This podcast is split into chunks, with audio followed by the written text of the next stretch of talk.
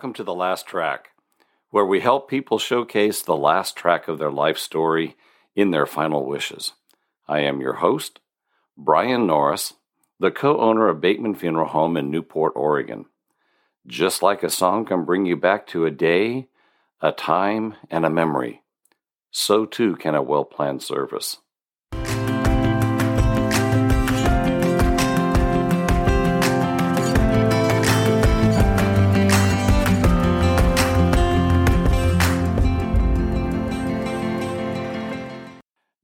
You know, over the last few years, the last few decades, most people have passed away, you know, from chronic illnesses, diseases, that type of thing. A lot of time that gives them plenty of time to be able to have conversations, that type of thing, with family. And if they've had that time, generally it makes it a lot easier and smoother for the families to be able to come up with final wishes and know what the desires are with burial, cremation, that type of a thing. What that doesn't say is that people sometimes don't die suddenly from some really serious illnesses. You know, you can get some really ugly, nasty cancers that can go quickly, car wrecks, all those types of things, accidents, injuries. And then that really leaves families with sudden, what do I do type of a thing. So this is the third in a series that we've been talking about how to prepare and how to talk to family members. So we've talked about when can you bring up information? We've talked about tools, some of the different tools that you can use and how you can get started by yourself. In this recording, we're talking about what, or the information that we want to make sure that we get captured for our family members so that they know what our final wishes are. So one of the very first things that you want to do is, as you're deciding who you should talk to and what your final wishes are, is coming up with who you want to have handle your final arrangements. Now, in Oregon and in most of the states in the United States, there's going to be some laws and statutes that talk about who is a legal next of kin. So if you've maybe said, I want John, or I want my oldest daughter, or that type of thing to take care of your final arrangements, and you haven't written them down and specified legally, that can be a challenge.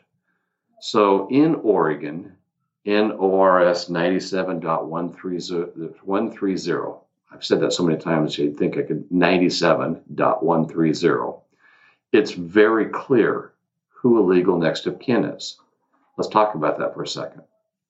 If you are married, your spouse who is living is your legal next of kin, period. Doesn't matter if you've had 3 or 4 or you're on your 5th spouse, the current one that you're with is your legal next of kin. Period. This can happen and be a challenge in families that have maybe blended families, where you have a second mom or a second dad or a third mom or dad, and you have children from a previous marriage, and maybe the oldest or the 2 or 3 children from that previous marriage say, my dad just died, we're in charge, because they don't like the spouse. Doesn't matter. That spouse is the legal next of kin. Period. Now, if you want to change that, because maybe you don't want your spouse to have to take care of the final arrangements, maybe it's going to be really difficult on that person. Well, you can designate, you can appoint another, and that could be anybody. It could be outside the family unit. It could be your best friend down the street. You can designate, you can leapfrog. So you don't want your spouse, you don't want your children, but maybe you have a grandchild that you want to make sure they take care of your final arrangements. Well, you appoint that person, you have a witness, there's some language that needs to be done, and you can find that if you were to go to ORS 97.130. We also have a copy on our website if you wanted to pull that off and use that. But the very first thing is who. Who do you want to have handle your final arrangements? and then get your information into that person's hands. It really helps. I can't tell you how many times I've sat in an arrangement. You've got 3 or 4 children in an arrangement and they're fighting because mom didn't want that. Well, we don't have enough money to do that. And then they're arguing. It gets really simple. And I basically look at the people and say, designate, and I'm walking out. When I come in, I'm only going to talk to one person, because I've been in a situation where there's 7 people talking to me at the same time, telling me different things. You don't want to have that happen in your family. So anyway, let's do that. Second thing that you want to have written down is your preferences between burial, cremation. You know, people ask me, what's more expensive? I always tell them the most expensive urn that you can possibly find is less expensive than your cheapest, least expensive casket. And that's just the beginning. And I'm not trying to tell you one way or the other. It's just, that's just the simple, cold, hard facts is cremation is much less expensive than burial. There's other options. There's alkaline hydrolysis. It's newer. It's not everywhere in the U.S. It may not be an option near you, but there that is available. There's another thing that's called natural decomposition. And Oregon and Washington just passed those laws. And that's essentially you can be placed into a pod and you become composition that can be used as fertilizer, essentially. That's really not much further than green burial. You know, and so there's different things within each final disposition that you can have those conversations and get it written down, because you can be buried and you can have green burial. You just got to make sure in your area that that's available. So get that written down. It really helps with peace of mind, especially for the people that are going to be doing the final arrangements at the end. You can have it written down. You can put it in a planning guide. Most funeral homes have a planning guide, and you can make an appointment, go in, pick one up. Usually it goes through and it talks about all the different options and different things available, that type of thing. And then somewhere in here, there's going to also be a place for you to write down your final wishes. And you can get that, get it written down, and it should help make sure somebody knows where it's at. Because if you can write it all down, but if you don't give it to somebody or if you don't tell them where it's at, it's as if you've never written it down. So make sure you tell somebody.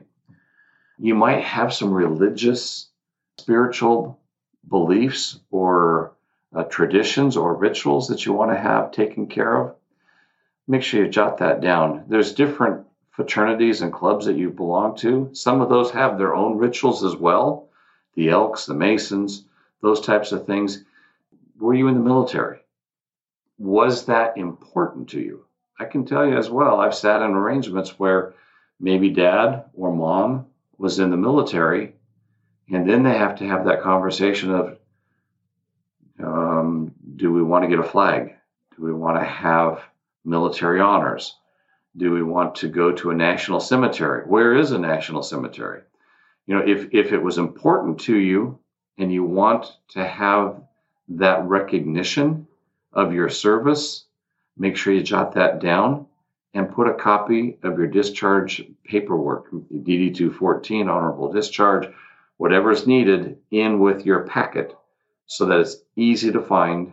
And then the person that's in charge of those final arrangements knows that you want to have those military honors or your fraternal rituals or religious rituals. Couple more things, and that can be done in your arrangement books, that type of a thing. Vital information, and most of the states are the same, but sometimes it can be difficult for a grandchild, if they're doing the arrangements, to know what your mom's maiden name was, because now that grandchild is trying to remember what great grandma's maiden name was, and not very many people know those. When you're talking to them, just right offhand, they have them, they know where to find them, but maybe they don't know what great grandma's maiden name was, because you're going to want to have where you were born, what city and state. You're going to want to know if you were in the military or not. You're going to want to know an occupation.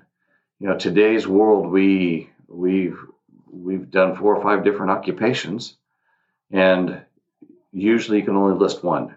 And so if you have one that you want to make sure is listed, get that put down. You know, what describes you the best? A couple other things. After cremation, what do you want to have done? You know, because you can be put into a plot, you can be put into a niche, you can be scattered, you could be made into glass floats. I mean, there's lots of things you can do. If you have a strong feeling one way or the other, let them know. You know, I might want to have my ashes, or at least part of them, scattered out at Big Creek Reservoir. Maybe you have a place that you fished, or you hunted, or you love to go with quad runners, that type of thing. You know, list that out so that they know what you would like. You know, every podcast we take a moment, and we take a moment to remember all the families that are experiencing a loss, and to light a virtual candle in their memory. So let's take a moment and remember them.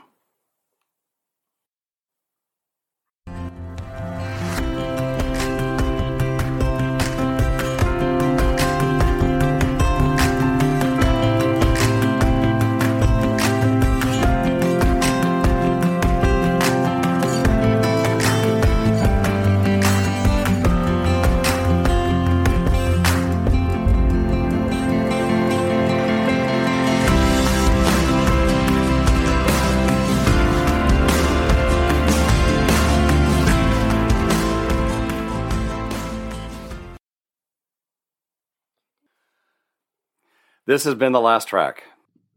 If you like it, please make sure you like it. Please make sure you share it with somebody if you think that they can benefit from this conversation. If you want more information, you can go to our website at BatemanPacificView.com. If you want to send us a message, you can go to info@BatemanPacificView.com, send us an email. You can go onto the website and you can ask for more information, or you can just peruse the website and see the more information that we have. Thank you very much, and I hope you have a great day.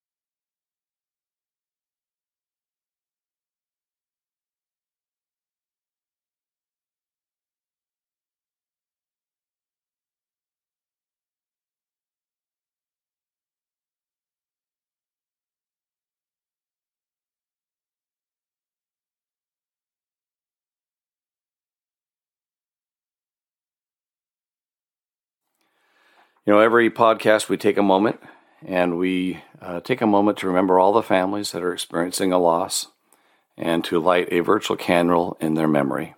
So let's take a moment and remember them.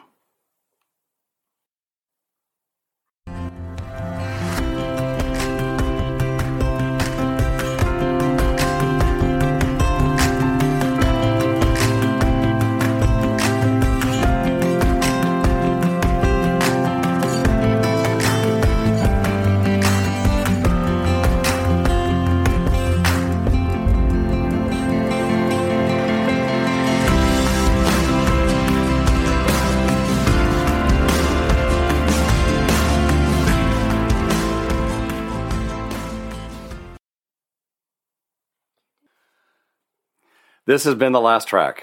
I'm Brian Norris, and you can find out more information about Bateman Funeral Home at our website at BatemanPacificView.com, or you can visit us on Facebook. If you have any feedback or any questions about today's episode, you can leave us some feedback on our Facebook page, or you can give us a call, 541-265-2751, or you can email us at info@BatemanPacificView.com. We'd love to hear from you. Please share this with anybody that might be traveling and has questions about taking an urn on an airplane. Thank you very much, and I hope you have a great day.